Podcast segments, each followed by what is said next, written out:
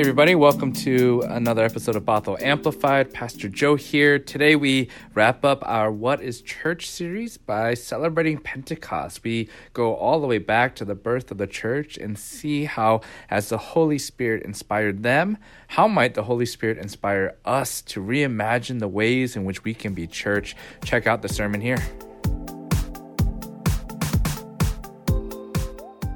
You know, a couple weeks ago, uh, I was on the phone with a friend of mine who is pastoring a church on the East Coast.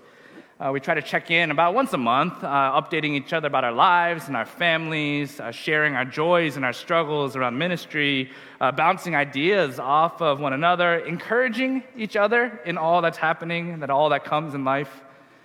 And I remember this conversation in particular because it was a Thursday afternoon, about 2 o'clock our time here on the East Coast, 5 o'clock his time uh, on, the, or on the West Coast, 5 o'clock his time on the East Coast. And, and, and he says to me, he says, hey, real quick, uh, I need to leave in about half an hour. Uh, I'm headed to church tonight. And I, at first, I didn't think too much about it, but then I, I remembered wait a second, it's a Thursday at 5 o'clock. I, I said, What do you have tonight? You don't usually have anything on Thursdays. And he said, Oh, I'm not headed to the building. Uh, we're going to the bar for pints and parables. I was like, wow, it's a new ministry that they had started uh, coming out of COVID when, uh, after the shutdown. They, they, they recognized that people were craving community, but not necessarily on Sunday mornings. And they recognized that people were craving community, but not necessarily at the building they call church. So he went on to say that he's calling it church. He's making an intentional decision to name it over and over and over as church, not as pints and parables, not as uh, small groups, not as pub ministry. He's calling it church because he needs to be reminded that when people are gathered in God's name, that's where church is. Many of you have heard me say that the definition of church is this, right? Biblical communities of worship gathered and sent biblical communities. It, it talks about uh, uh, communities of people connected by the story of God's faithfulness throughout Scripture. And then worship, right, describing how we connect to God today through prayer, through song, through lament, through joy. Uh, gathered, right, together, gathered in community. And then sent, sent out for the sake of the world, for the sake of God's future, for the beloved community, uh, the, the, the hope of what we wish to live into today. So, why couldn't church be at a coffee shop or at a bar? Why, why, why wouldn't it be in a coffee shop, in a bar, or in any of the places where people gather? Perhaps this moment in time requires a new imagination in the life of the church. And that's what we've been doing, right? These past two weeks, we've been talking about what is church. We, we've looked at the vision of the future in the writings of John and Revelation. And, and today we, we go back to uh, the, what's considered the beginning of the church in Acts. In our text, we, we find that the followers of Jesus, they're, they're, gathered together in one place where, when from heaven comes down this a loud rush of a violent wind and divided tongues uh, like fire resting on each of them. It's a day of Pentecost. It simply means the 50th day from Easter Sunday. And these followers, they're, they're so filled with the Holy Spirit that they begin to speak in different languages. And the crowd hears right? This crowd that is made up of Jews and peoples from every nation under heaven. They're in Jerusalem. They hear the sound of the rush of the violent wind. And now they hear these rural, uneducated, working class folks speaking in all their own languages.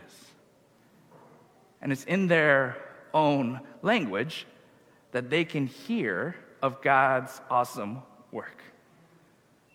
And just like that, these, these barriers are broken.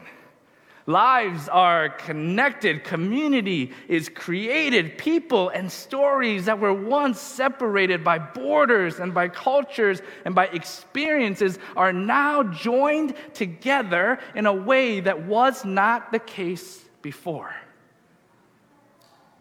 Theologian Willie James Jennings, he, he puts it this way he says, The Spirit creates joining. The followers of Jesus are now being connected in a way that joins them to people in the most intimate space, and it is language that runs through. To speak a language is to speak a people. You see, for Jennings, and I think for us this morning, the miracle of Pentecost is not that people could hear the gospel in their own language.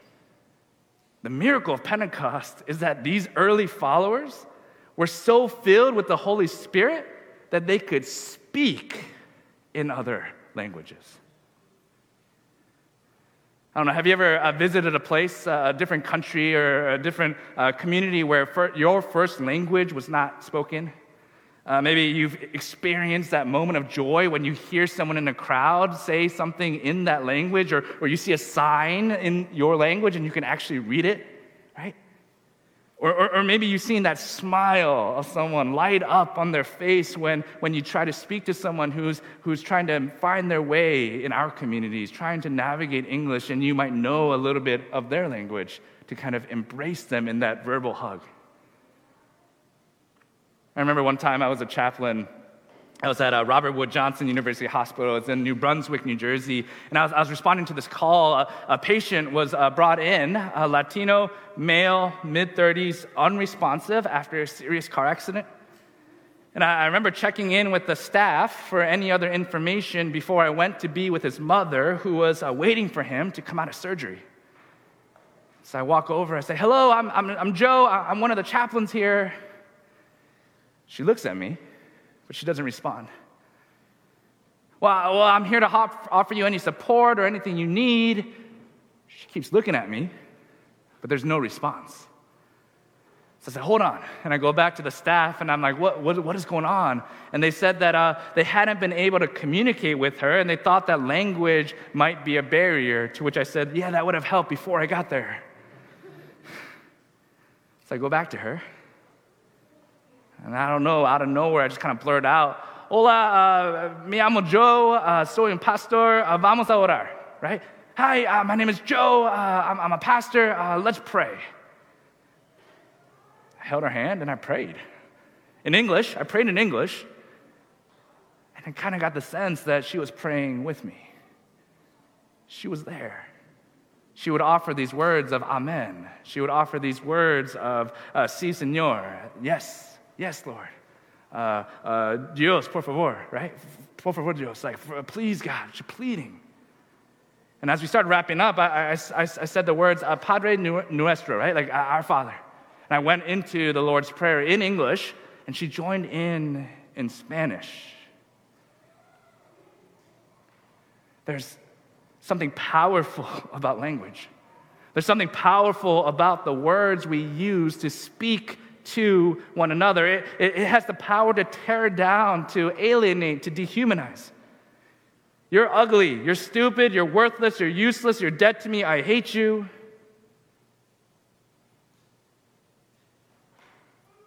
But language also has the power to unite, to, to heal, to break free of the societal standards and expectations, to, to give life. You are worthy. You are beautiful. You are beloved. God loves you. I'm sorry. Thank you. Please forgive me. I forgive you. I love you. To speak a language is to speak a people. But what I love most about this Pentecost story is this they're, they're speaking in the languages. And you know what they do with this gift? Do you know what they do with this new power to connect through language, with this ability to speak to one another? They, they simply do life. They get together, they hang out, they make all things common, they sell their stuff so that they can support one another, that they can care for one another. They eat together. They overcame the barriers and they connected. They rejected society's impulse to be separated and they created community. They resisted the ways of the world that told them that they were better off alone, and they came together and they ate. With glad and generous hearts, they ate. You know, I, I think Luke, who's, who's, the author of our, our text, he, he understood something about biology as he was writing because he could have simply said that they broke bread at home and ate together. Right? That, that in and of itself would have been countercultural and revolutionary, right? That they got together, that they chose to eat together regularly. That's revolutionary in and of itself. But he goes further. He says, they broke bread at home and they ate together with glad and generous hearts. I don't know about you, but, but the times that I have had the worst indigestion, is when I'm eating angry, when I'm eating sad, after a fight, after receiving bad news. If I try to eat and force food down, glad and generous hearts. In a few moments, we're gonna, we're gonna come to the table together. We're we're gonna eat a meal. We're gonna share in the table together. But I gotta confess that I don't feel glad these days. War and conflict around the world, in, in Ukraine, in Yemen, and other places. Human rights violations and election discrepancies and extrajudicial killings in the Philippines and beyond increases in death by suicide, racially motivated killings, hate crimes, worsening climate change, a rise in homelessness and houselessness, Buffalo, New York, Irvine, California, Uvalde, Texas, Tulsa, Oklahoma, a grocery store, a church, a school, a hospital, and many more. I don't know about you, but my heart is not right. It's not right at the conditions of the world, and frankly, my heart is not right in my own complicity in the injustices and brokenness of our world. So I don't know if I can, on my own, come with a glad and generous heart. But I have to choose to believe in the power of the Holy Spirit that, that came upon those early followers and now comes upon us to, to challenge the ways of the world, to choose to do life with that glad and generous heart, to feast in that holy and sacred meal together.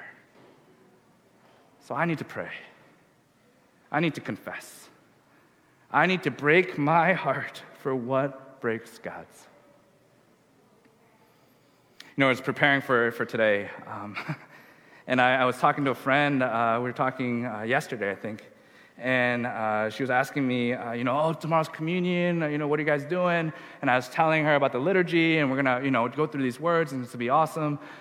And she goes, "Where's the confession?" If you look in our, uh, our hymnals, and if you look in the United Methodist liturgy, it, it starts with a confession.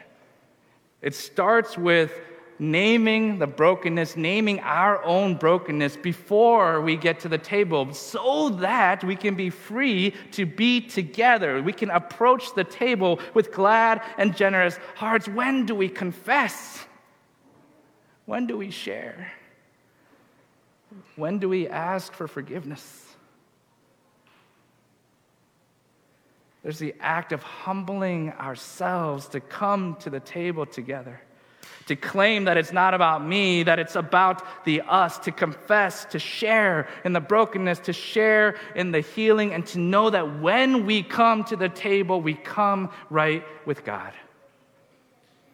So this morning, I want to invite you into this time of prayer. I'm just going to read this prayer of confession. It's, it's, it's in our uh, hymnals.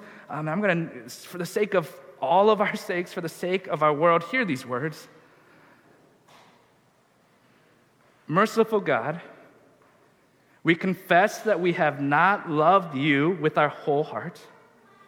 We have failed to be an obedient church. We have not done your will. We have broken your law. We have rebelled against your love. We have not loved our neighbors.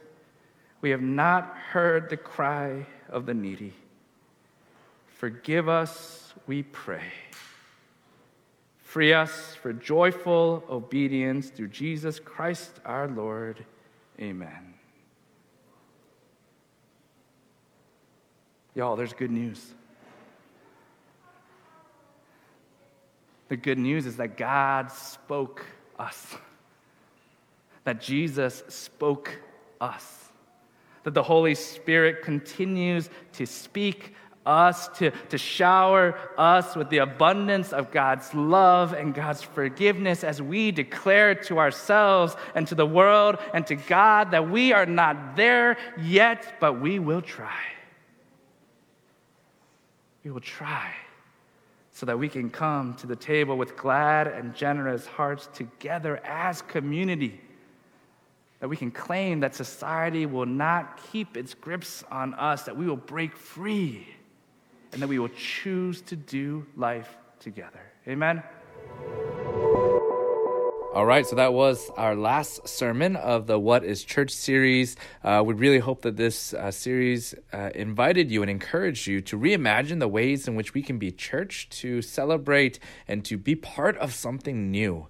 Um, at Bothell, we invited people to really prioritize connection this week, to check in one, on one another, and to uh, share a joy that they have throughout the week. We hope you'll do the same. Uh, have a wonderful week, and we'll talk to you next time as we launch a new series, uh, Still One Small Thing. We'll catch you then.